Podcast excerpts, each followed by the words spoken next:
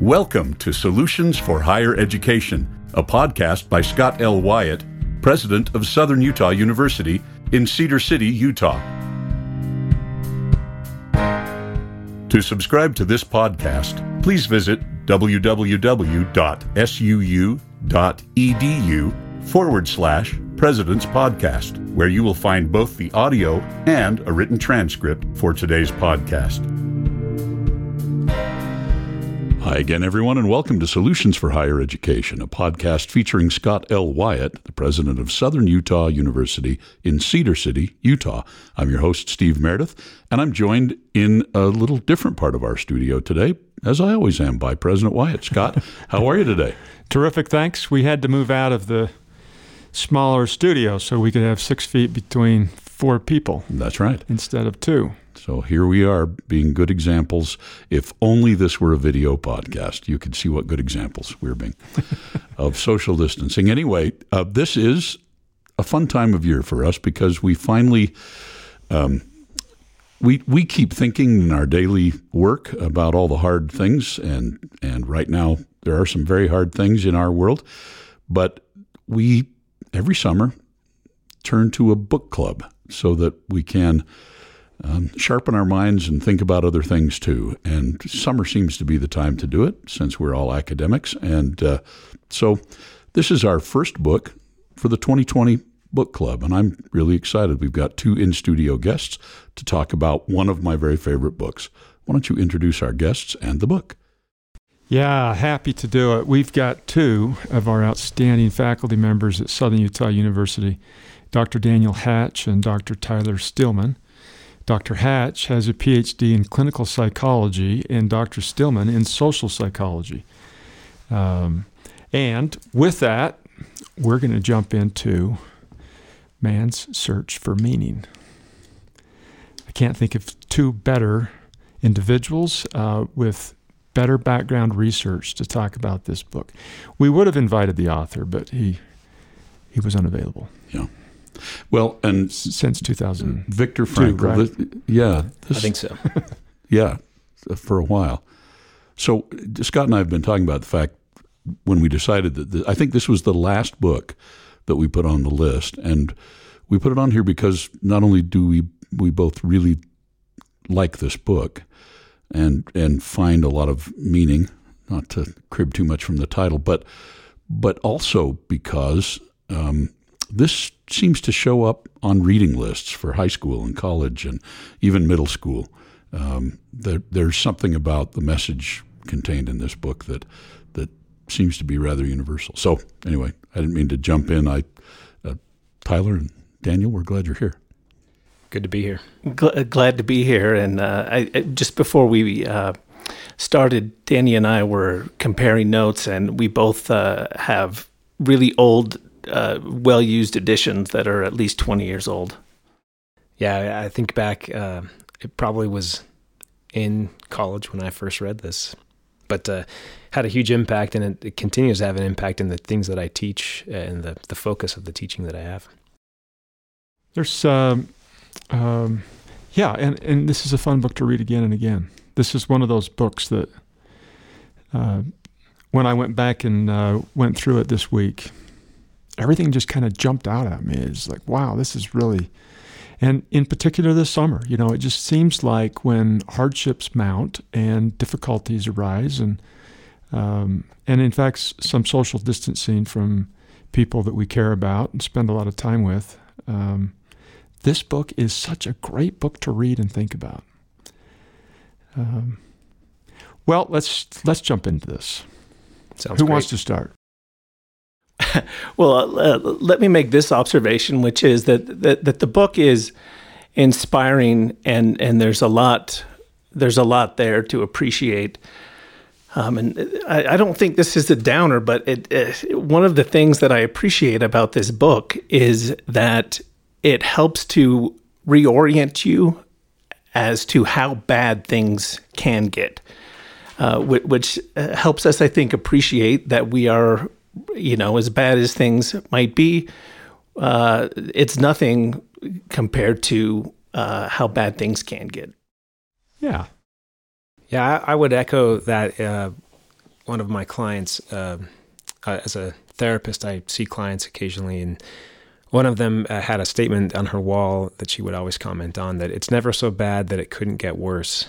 Um, and I think it it's reflected in that. And at first, I, I kind of thought, oh, that's that's actually kind of terrible. But um, the way that she thought about it was uh, in, in a, in, a, manner of speaking gratitude, because she could appreciate uh, some of the darker places she had been, and that helped her appreciate where she wasn't and where she was.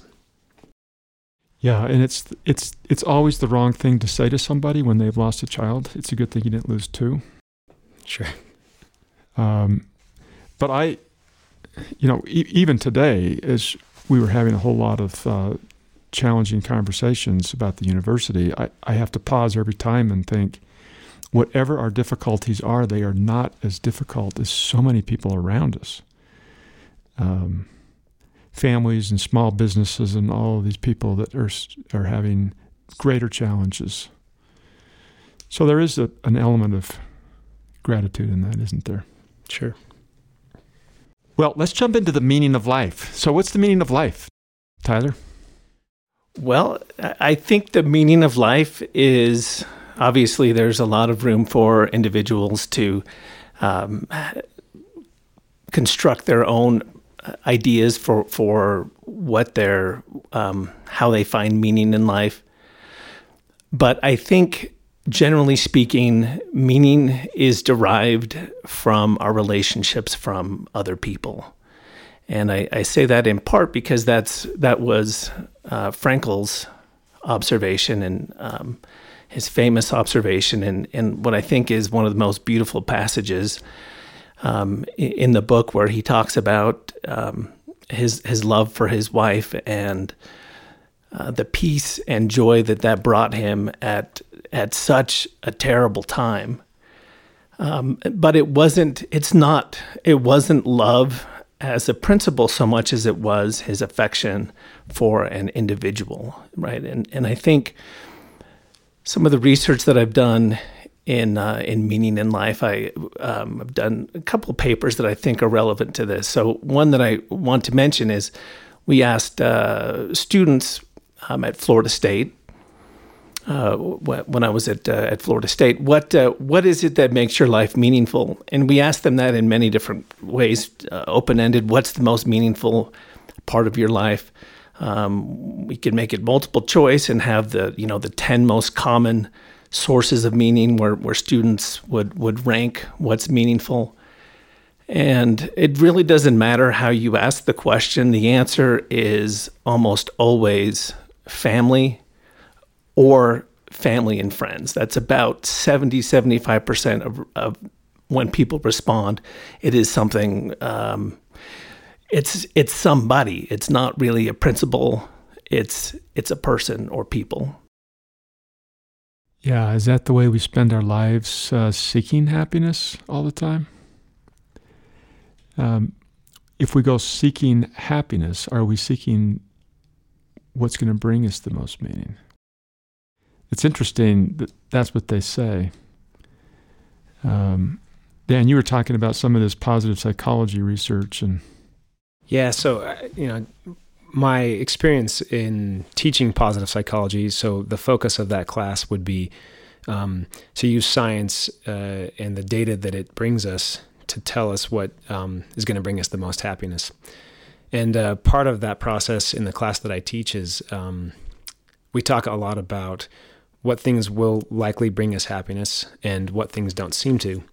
And so the very first day of class, I have my students write down the things that you know bring them the most joy, and, and inevitably, uh, just like Tyler's talking about, they they bring up the relationships, the most meaningful relationships that they have in their lives, and um, then we have, a, I think, an interesting discussion about the circumstantial things in life uh, that we think are meaningful, and how much time we spend doing those things. Uh, so it, things that you might think about, like your health or how much money you make, um, even going to school to some degree. Um, and I put up a chart. They have to guess uh, which of the factors are likely to lead to the greatest amount of happiness. And I think the interesting part about it is that um, the first time they do it, they're they're almost always wrong. They guess wrong about which which thing is going to bring them the most happiness. And uh, I think in in the book, um, Dr. Frankl talks about this idea of the existential vacuum, and that is that um, we have an idea uh, that we need to find meaning, but when we don't have it, it creates a vacuum, and our culture rushes in to fill that void. And then we end up dedicating our lives to that little or nothing that get, gets filled by that void. And um, when we look at the statistics when it comes to things that make us happy, those circumstantial things, um, even like uh, a new car or, like I said, good health or or money that we make, uh, they have an impact on our lives uh, for about a three month period of time, and then it disappears.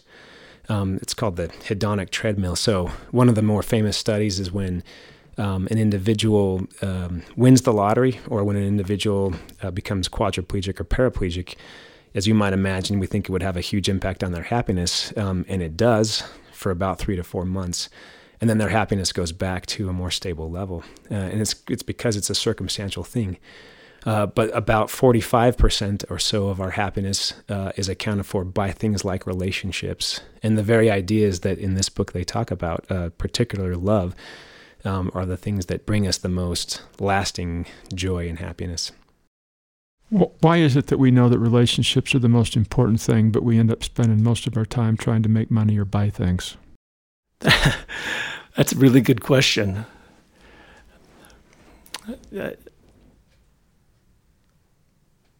I've got no answer. well, I, I, think there's sort of that. I think that the book uh, illustrates that idea that we, our culture is sort of set up in a consumer society in that way. Um, and you know there are a lot of advantages obviously to that kind of idea um, however i think it, it, lends itself well to that kind of vacuum creating scenario that then we see it because of a consumerism and we think that that's what's going to lead to happiness um, things like body image for instance and and money um, on a, a, similar list when asked college students rated making money uh, in their top three as the most important outcomes from college, and it beat out things like having a family and having a long-term relationship. Um, so there's there's an interesting kind of paradox that occurs. I think that on the one hand, um, intuitively we know that's the things that bring us the most happiness, but sometimes when we're sort of thinking about what's our our goal. Um, sometimes it leads us down a path to circumstances that don't actually fulfill that you know, it's true that uh, people, you know, when they say, when they hear money doesn't bring happiness, a lot of people will respond, well, I, I would love to, to test that hypothesis. Right. And, and, uh, and, and a lot of students, when they graduate, I think that's what they do. They, they set to work making money. And it's only once they've achieved that goal that they, that they realize it doesn't have the enduring value that they might expect. And this is something that I've observed in the Entrepreneurship Center at Southern Utah University. We have an entrepreneur leadership council that consists of very successful entrepreneurs who have made a lot of money and who spend their time volunteering on behalf of the university to help students, uh, student businesses be successful. Their focus is no longer on making money; it's on on helping people get helping students get their their startups off the ground. And I think part of that is that, um, you know, what they had initially sought did not provide the, the lasting value that something like um, support, helping students does provide. Yeah, you know, it's interesting. Um, we talk an awful lot about just the very first day of that positive psychology class about making money and um, like you said, it's a problem I wish I had uh, that I was making way too much and had to struggle with that. But uh, nonetheless, uh, there's an interesting relationship with how much money it takes to to make happiness occur, and uh, it it's it's interesting because what what happens is um, when they crunch the numbers in the U.S. and in particular in the Western United States, it's around sixty-five to seventy thousand dollars uh, you can even put a dollar amount on it, that any less than that and more money would make you happier. But after that point, more money does not make you any more happy. So, I, you know, you can kind of, when you ask the question, does money buy happiness? In a way, it does up to a point. Um, if you think about countries where they don't have potable water and they're thinking about where they're going to get their food for the next day, um, for sure money would make them a little bit more happy. But again, it just has diminishing returns, and at some point, it no longer does. And I think the beauty of this book is, in part, that it reminds you of how immaterial and ephemeral money actually is and how fast it can be stripped away that you know these men and women one day were physicians in Viktor Frankl's case and the next day uh, were a number and that that that in the blink of an eye that way it, that stuff became meaningless um, so it it kind of recenters on the things that actually matter most I love this quote from uh, Dr. Frankl uh, and this is going back to the question about the meaning of life, what's the what's the point? And I guess you would ask yourself that question a lot when you're sitting in a concentration camp as a as a Jew in Germany or some Austria or Poland or somewhere. It did not really matter what we expected from life, but rather what life expected from us. We needed to stop asking about the meaning of life and instead to think of ourselves as those who were being questioned by life, daily and hourly. Our answer must consist not in talk and meditation, but in right action and in right conduct. Life ultimately means taking the responsibility to find the right answer to its problems and to fulfill the tasks which it constantly sets for each individual. Um, I love that idea about stop asking. Um, what life has for us or what the meaning of it is and just start asking what does life expect out of me right now. To me that that that quote made me think of um, what it's like to face a blank page. To me a blank page if if you're when you set to when you set out to write something um, to me, the most difficult sentence to write is the first one. I find a blank page really intimidating, um, in in part because it can become anything, and, uh, and and a little bit that's the difficulty of a blank page, and that's the difficulty of of deciding um, what meaning life has. Uh, the the options are are are sort of endless.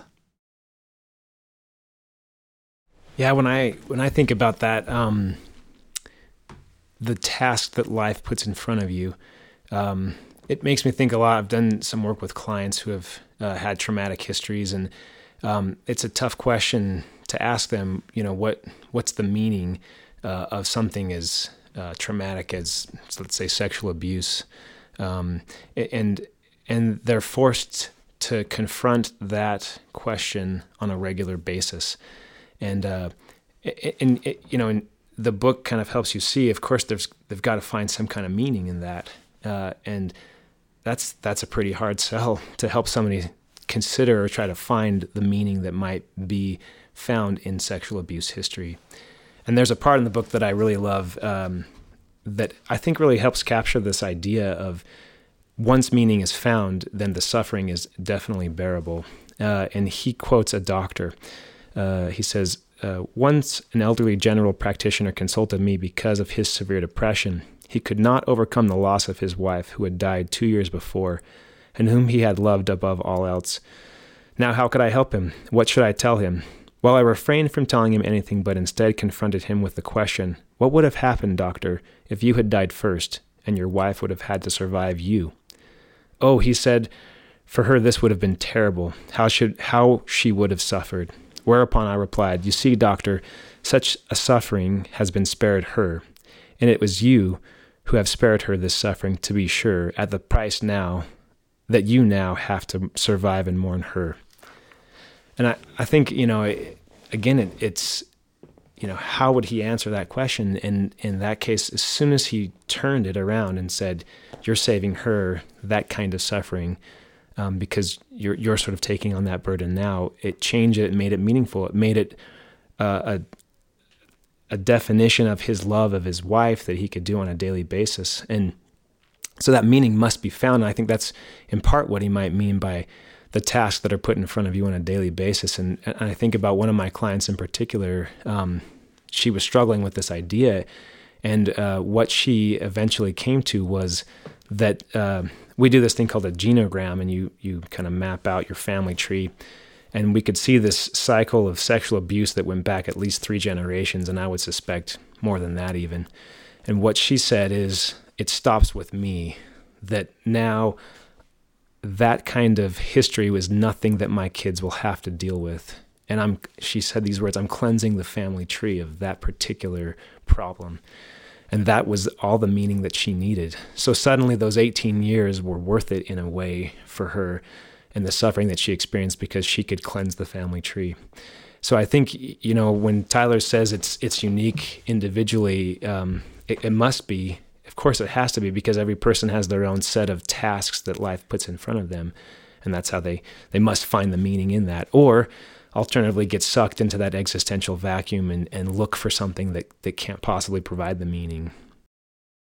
So we we uh, move a little bit away from the philosophical um, answer from the wise guy sitting on top of the mountain and just move into the present and say, what is there that my meaning has right now for somebody? I think that's what you're saying. I think these kinds of um, moments in time, um, they force us to consider those things that matter most to us.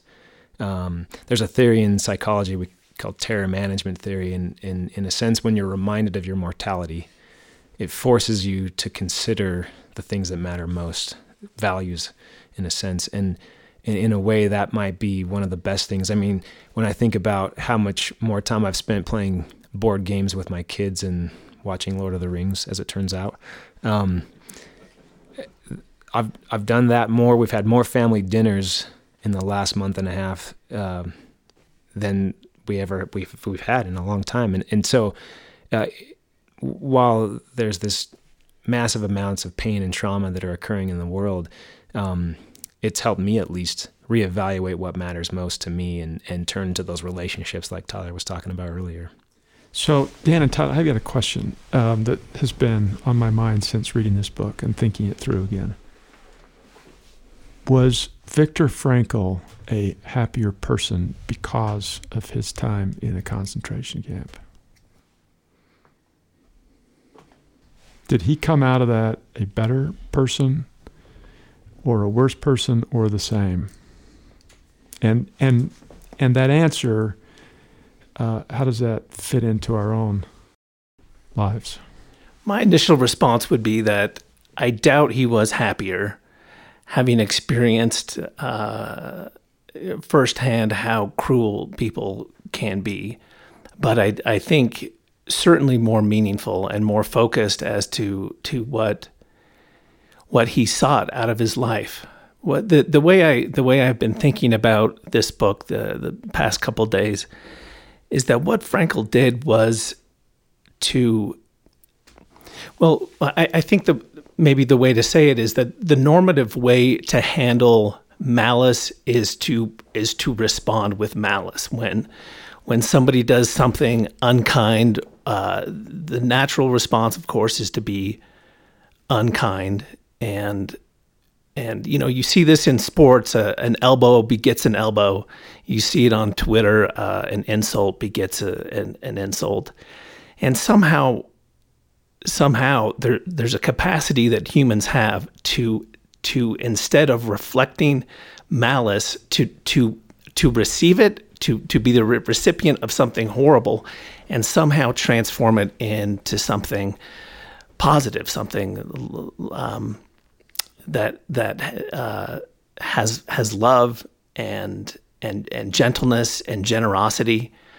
That's that's what he did was was sort of miraculous. And then having done that, he then set out to systematize it and and to make it so that other people could go could instead of reflecting malice for malice, take something. You know, I think the what is the the trifecta that he mentions? It's um, it's pain, death, and uh, and guilt. Those are the those are the three things that that uh, um, that uh, sort of plague humanity. That those things can then be turned into something positive. That's that's really it's. Uh, I, I like the word miraculous to describe that.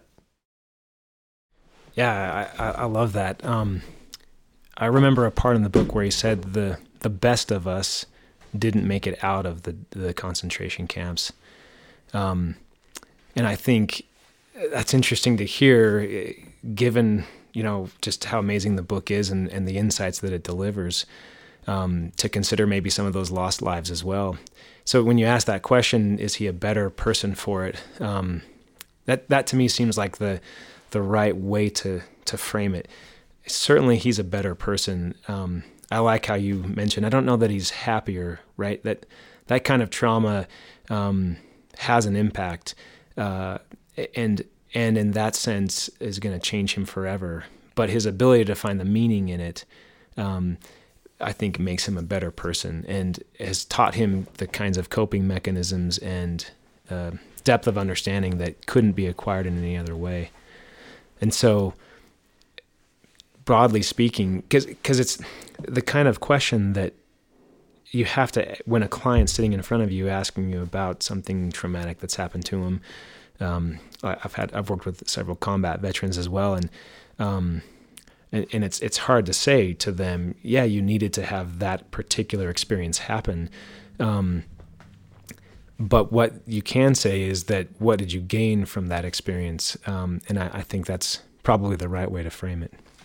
One one way to maybe to think about it is if you were to ask Frankl, you um, you know you could you could be the person you were before you went into the concentration camp, or you could be the person that you are after. Which which would you choose? Everything else held the same.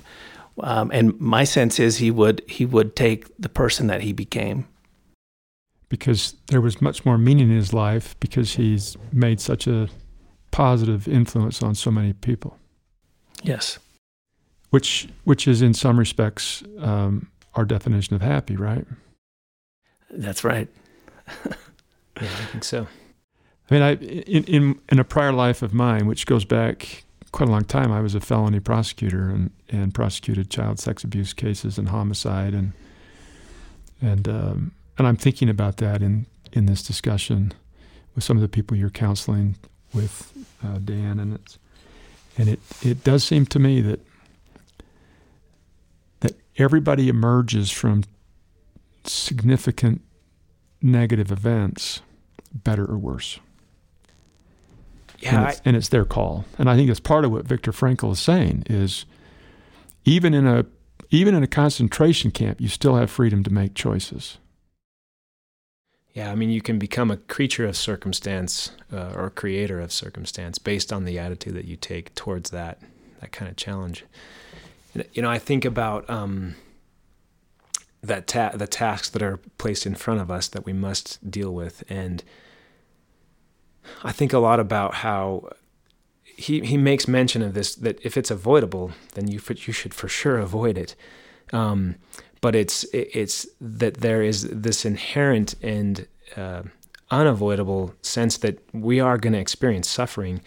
And uh, one interesting thing I think that happens in in I do a group therapy class, and the first day everyone in that room kind of looks at each other and says, "Yeah, you guys all look really well put together. You're you don't look like you have any problems. Um, and I think there's a tremendous pressure when we have that perception. Nobody else has any problems because we all know we do have serious problems, some of us. Uh, and for sure, we will have some kind of serious problem at some point in our lives.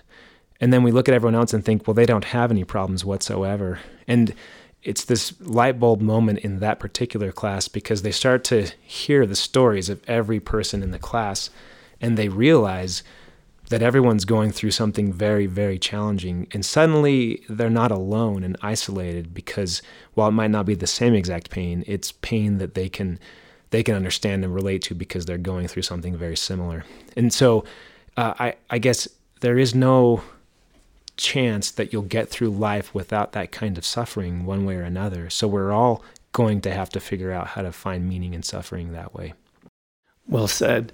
I, I think too, uh, President, when you when you mentioned that, when you said that uh, suffering makes people better or worse, I, it, Frankl several times he refers to saints and swine. Those are the, those are not average people.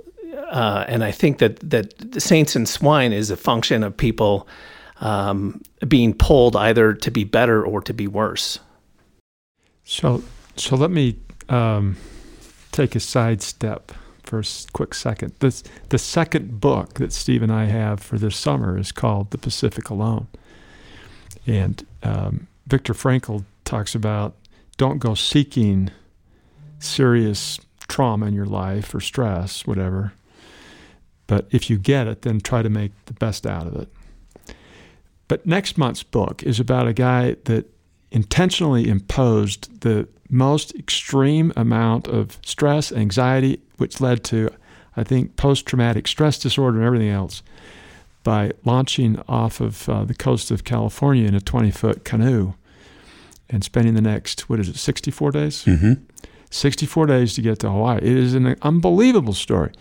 But it's interesting how some people uh, today will, in fact, try to find a way to impose the maximum amount of crisis in their lives for the purpose of capturing something beautiful out of it. And, uh, and, and how does that fit in with the person who doesn't go seeking that experience but has the functional equivalent of that experience? Does the same beauty and character development and everything come out of it? It's just an interesting question for me, and I, um, I've always wondered about that. I think life has a funny way of turning experiences into meaningful experiences potentially. It's, you know, so you know, I wouldn't want to uh, make assumptions about uh, that individual, uh, but I, I, guess I I could guess and say in some ways that uh, he sought it, um, and regardless of the choice of seeking it, uh, life, I'm sure, taught him some profound things that maybe he wanted and, and plenty probably that he did not want to have happen, but because they occurred, made him a better person. So, you know, maybe sometimes it's it's if we can help it, not making those choices, but regardless um, of the choices that we do make, uh, inherently in the things that we do, there's going to be that kind of suffering and and it is required as, of us, I think, in those moments to try to figure out what the meaning that could be had from it. Yeah, Ed Ed writes that he or Ed reported that he felt like he was imprisoned, that he wasn't going to get away, that he was probably going to die. He writes a will on the kayak, knowing that the kayak will survive and be found, and so he wrote his will on it. Um, it's a very, very small slice of what Viktor Frankl lived through very small and different, self imposed. Um, but I think that both of them felt the, the same way at times that they're not getting out. Uh, on a on a yet even smaller scale, I think you, the institutions in our society that we value as transformative are ones that people opt into uh, knowing that it is going to be very difficult. And I, uh, two that come to mind are, I would say, the military. You you know that you're going to have somebody screaming in your face. It's gonna be, you're gonna be running laps, or I don't know. This is all I've seen in movies. So yeah, but I think that's right. or yeah. or or you know, if you're if you're getting if you're becoming a, a medical doctor. Um, uh, your your your residency um, you know whatever it is that you go through these very difficult things that that people do opt into knowing that that those that those will be transformative. It's it's hard to compare a concentration camp um, with medical school or a kayak adventure but but there is a small element that that is uh, comparable when seeking stress and crisis. I think it's interesting you know we our our culture in some ways I think has moved away from this idea, but we have that kind of thing when we have these rites of passage that we go through, and you know, military would be a, form of rite of passage. Mm-hmm. I think Utah culture has a, a rite of passage uh, when uh, young men and young women go on missions, for instance. Um, but but they are opportunities because of their adversity for that individual to learn and grow in profound ways. Um, and and they're designed, I think, for that very reason to help the individual find meaning in their life. And it's it's one part again. If I could read just a section that, I love. He says the existential vacuum manifests itself in a state of in a state of boredom.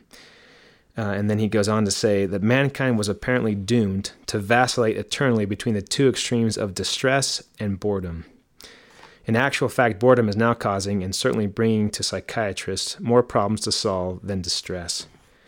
And uh, that's a social commentary that I I think we see a bit in front of us um, as uh, young men, and and I think in some ways to a lesser extent, young women struggle to figure out what they're going to do with their lives. For for some reason, I think um, there's a bit more direction um, that that women seem to have, and that manifests in the percentages of young women and young men who are going to college, for instance, now, as that kind of diverges a bit. Um, but I, I, feel like that I've had enough uh, young men in, in my classes really, really struggling to figure out what they're going to do. And I feel like it's that boredom component that for some reason may be a, a, gender specific kind of thing that they're sort of really drawn to the video games and to the technology kinds of things that uh, inevitably I, I, don't think are fulfilling for them. And they get sort of stuck in that, um, you know, that eddy, right? They get stuck in that particular pattern for some time. That, something I've thought a lot about. Let me, let me read another quote from Frankl. I think this is fun talking about happiness and, and all that. Uh, a human being is not one in pursuit of happiness, but rather in search of a reason to become happy. Last but not least, though actualizing the potential, meaning inherent and dormant in the given situation. So we find happiness not by pursuing happiness itself, but by pursuing something that uh, gives us a reason to be happy. The object of our search is different. So I find a person that I want to make happy, and that makes me happy. I think that's how you started this out, Tyler. Right, I, I think too. There's a uh, he he captures that in his uh, ideas about hyper intention.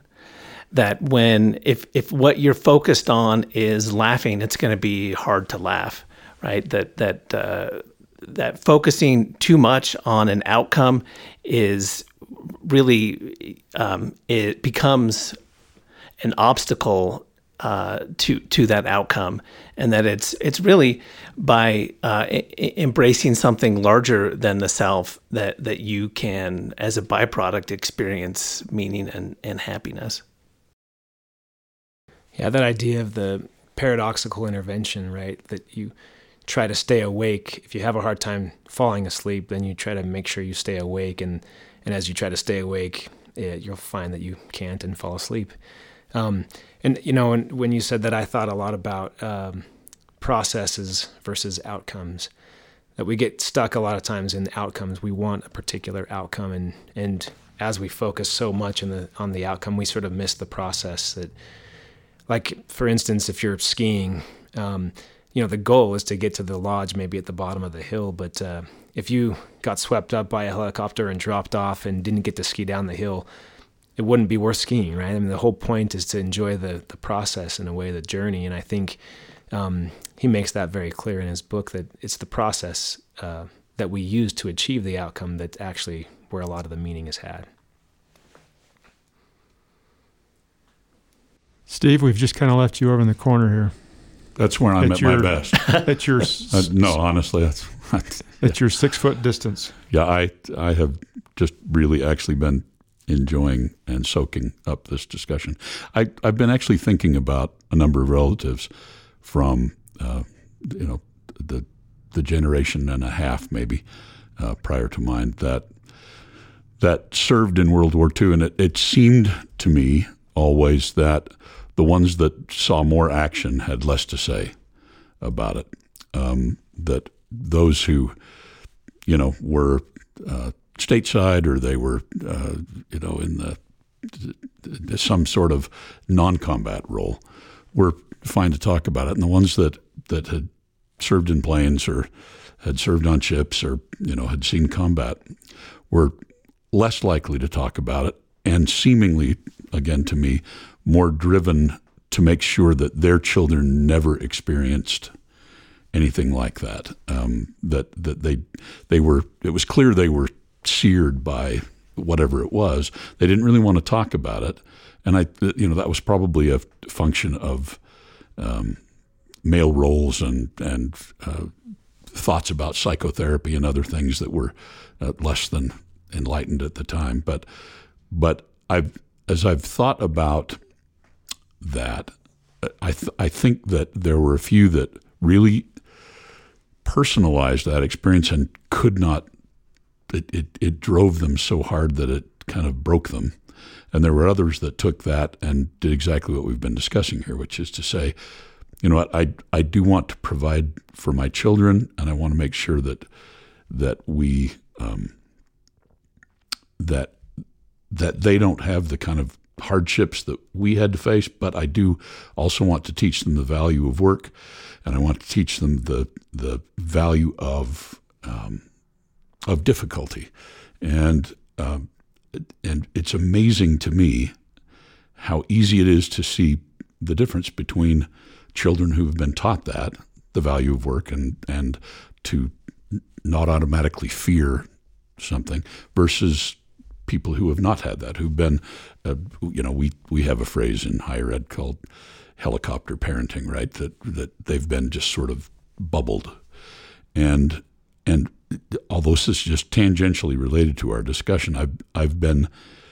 Um, th- there is no way in the world that you can say um, that what we've been through has been even remotely related to World War II or the Holocaust or in anything like that in terms of difficulty, or even the, the flu of 1918 that we're going to have a book about.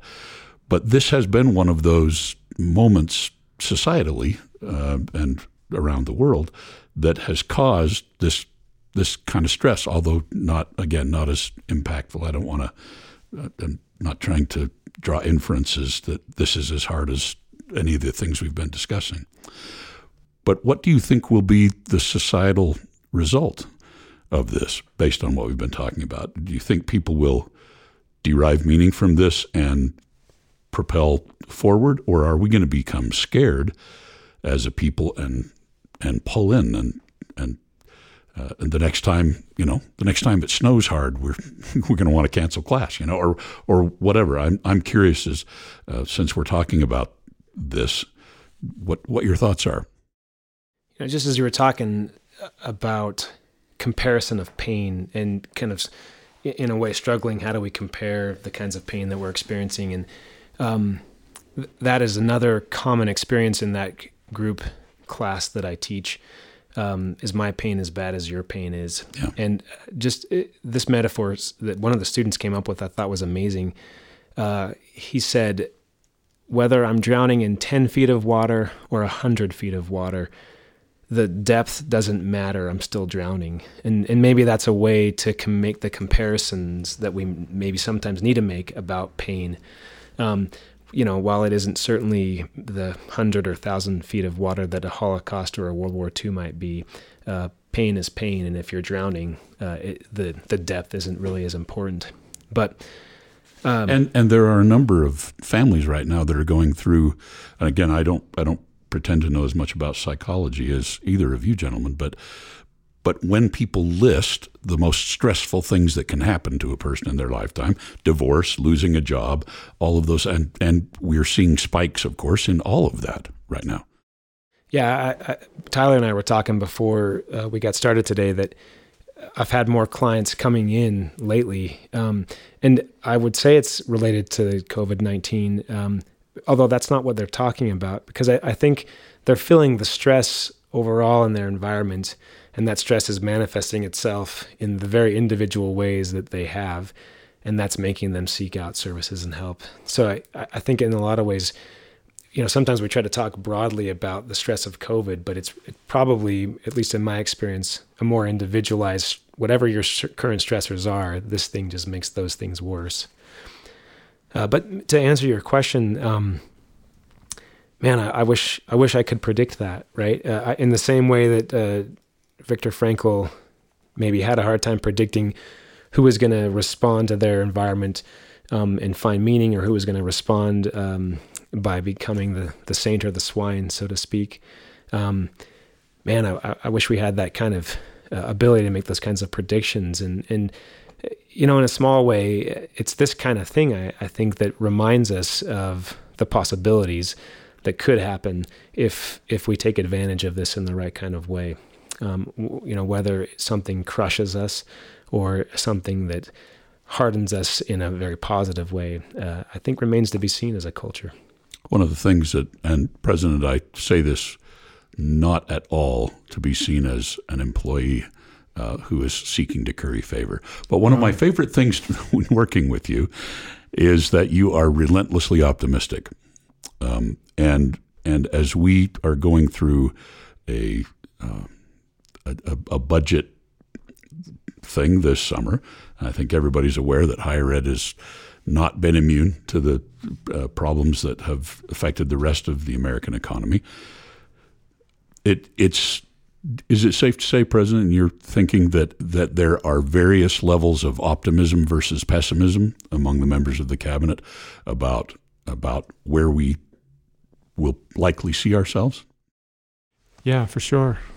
And and yeah. it's interesting to me that that you always seem to end every conversation with, "We will get through this, and we will be stronger at the end." So, to me, very much a a Frankl uh, sort of view of the world. Is that, and and well, I think you really believe that. Well, I I do, and and part of it I think goes back to the beginning of my professional life when I was prosecuting capital murder cases and spent an enormous amount of time with victims, mothers of, of children who had been murdered, and, and feeling with them and helping them go through their own sense of hell. And ever since then, it's like, well, what's the worst problem I'm going to face? It's not that bad. I mean, I, I, I think in a in a very real sense for me, a lot of my optimism has come from working through uh, extremely challenging experiences, very stressful. You know, when you're when you're doing a capital murder case, you're going up against the very best lawyers in the state. They don't let anybody else take those cases. So professionally, it's stressful. Emotionally, it's stressful, and you worry that if you don't win, that somebody's going to get free and it'll happen again. So I th- I think that's what it is a lot for me. Every time we have a very very, and for me it's a little bit vicarious. It was half vicarious, half stress for me, but. I think every time we go through some crisis and come out on the other end seeing um, the good, that that then the next crisis is a little bit easier to handle the the worst um, the worst child abuse child abuse case that I helped, dealt with. Um, I had I had uh, what I would describe as hardened, calloused, um, cynical, big city reporters calling to say if you don't if you can't find someone to take care of this little girl, please let me know because I'd love to be her foster mother. And I'd think, wow, that's that's amazing that and and people would come into the office and bring gifts and quilts that they had put together themselves and and I, and I thought in the darkest moments of life uh, witnessing humanity's most ugly side I get to see the brightest side and um, ugly and dark always makes bright um, positive more clear so I, I think that's I think that's part of where my approach comes from. You know, nine or ten years ago, there was an experience I was uh, peripheral to. I it was a it was a it was a tragedy, and it wasn't primarily my loss. Um, and and the people who really did lose uh, in this experience um, were were very religious, and the way they talked about it was in very religious language. And my response at the time was to see that as an error that they were they were finding meaning where there was none, and and I I was just convinced that they were that they were finding meaning where where where there wasn't any, that there was no meaning to be derived from from this tragedy. And and in a sense, I was both right and wrong. For me personally, having found no meaning in that, there was no growth for me. But I think for the family that did lean on their faith, and and I, I think that act of of embracing that and finding meaning in that actually did that it did make it more tolerable and they came through that experience um, better people. I went through that same experience, found no meaning in it, and and experienced no growth. And I think that's a little bit what we'll see here. Some people will find no meaning in it, and and hopefully. Um, others of us will will attempt to heed the call that that Frankl uh, makes on our behalf and and respond. You know, just to to piggyback on that a little bit, I think to to plug really what is occurring, I think right now, the discussion that we have and the the ideas that we share are ways that we can make meaning. They build relationships, they build connections, and I think uh, just to to make a plug for getting help. Um, one of my favorite researchers, James Pennebaker, has a paradigm, a research paradigm where he has students write down the worst thing that's ever happened to them. That's literally what the instructions say. They have to spend 40 minutes every day for five days in a row writing the worst things that ever happened. And uh, then he had all kinds of outcome measures that he attached to it. And what he found was that they did not like doing it uh, unequivocally, but 100% uh, of the time uh, afterwards, they benefited greatly because they were able to find meaning in it. That the dialogue itself helped them create meaning. And one of the questions that he asked in the instructions was How did what happened to you impact who you are, who you were, and who you want to be? And I think the dialogues that we have, like this one, and the dialogues that could happen in the context of a therapy environment uh, or with a close friend for that matter they're the kinds of things that as we figure out how what happened to us impacted who we were who we are now and who we want to be. They change us and they get us the meaning that we want. And in some ways um, to go back to what steve was saying earlier um, we don't want to talk usually about the worst things that happen to us. And I think that's the great irony that one of the best ways, and I can say empirically um, that it works to do it, is to talk about it. Um, and in that sense, whether it's a professional that you get help from or a close friend, and as you consider whatever it is that's occurring in your own life, figuring out how it impacted who you are, who you were, and who you want to be, I think starts to change it uh, from something that occurred into something that can can build you into the person that you want to be.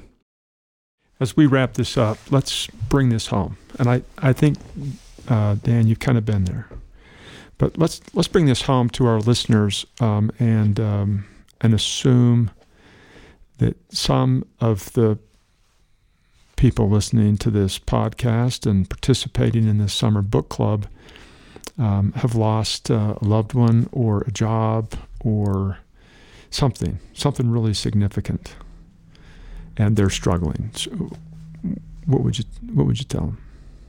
Read this book, think about it carefully, and well, it's so I would say that uh, it, it's important. It's important to be honest about the event. I think that's one thing that that uh, Frankl said was it was the optimists, the the eternal optimists that that he found a little bit annoying because they were um, not rooted in reality. They died. Right. They didn't make it. So root root yourself in in reality, uh, and then I think what what what I take from Frankl's book is um, is to try to turn things that are objectively negative into something that's positive. To instead of reflecting uh, negativity with negativity, to try to uh, transform it into something that's positive. You know, this it, it causes us to reevaluate the definition of optimism, doesn't it? Because um, Frankl writes about those that said, I'm going to be home by Christmas. I know I'm going to be home by Christmas. I know I'm going to be home. The super optimistic person. And then they're not. and they're so depressed. So what you're what you're describing in in um, a healthy optimism is grounded in realism as well. Right. Yeah, and I think I would add to that, um, you know, rose-colored glasses and Pollyannaism um, isn't going to get you through because that isn't just like Tyler's saying that isn't reality. So maybe I would make the distinction between optimism and, and maybe hope. Um, I think hope is something that matters uh, profoundly and and and is in a way different from that Pollyannaism idea uh, that I'm going to be home maybe by Christmas. Um, hope allows you, I think, a lot of latitude to be able to to continue to find meaning even if you haven't found it yet. Uh, you might hope that you could find meaning, uh, even though right in front of you you don't see it, and and maybe you're not even sure how you could see it, but you you could certainly hope that you might be able to find meaning. And I think um, I don't know when he would say. I'd be interested to ask that question. When when is it that you think you found meaning? And I guess I, I wouldn't be surprised if he didn't say. Uh, well, not in that moment, uh, not in the middle of this mm-hmm. moment. Uh, that that it occurred I don't know, maybe when he's writing the manuscript or or the long conversations that he talked about having uh, with his wife in his mind. Maybe some of that that's where the hope started to happen, and and then later some of the meaning. But but that you could hope that you could find meaning, and to begin with, that might be enough. You've been listening to Solutions for Higher Education, a podcast featuring Scott L. Wyatt, the president of Southern Utah University in Cedar City, Utah. Today we've been discussing book number one of our 2020 Summer Book Club, Man's Search for Meaning by Viktor Frankl. We've been discussing it with Tyler Stillman and Daniel Hatch, two wonderful members of our SUU faculty, and we want to thank Daniel and Tyler for coming in today and spending some time with us. Our next book for June is The Pacific Alone by David Shively. And uh, it chronicles the story of Ed Gillet and his amazing self powered kayak journey from California to Hawaii. I know you'll enjoy that. As always, we wish that you are well and happy, and we look forward to talking to you again soon. Bye bye.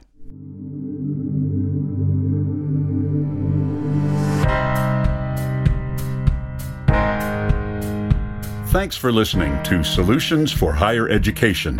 To subscribe to this podcast, please visit www.suu.edu forward slash President's Podcast, where you will find both the audio and a written transcript of today's podcast. The original music for this podcast was composed by Jack Barton, a master's degree student in music technology at SUU. For more information about Southern Utah University, please visit www.suu.edu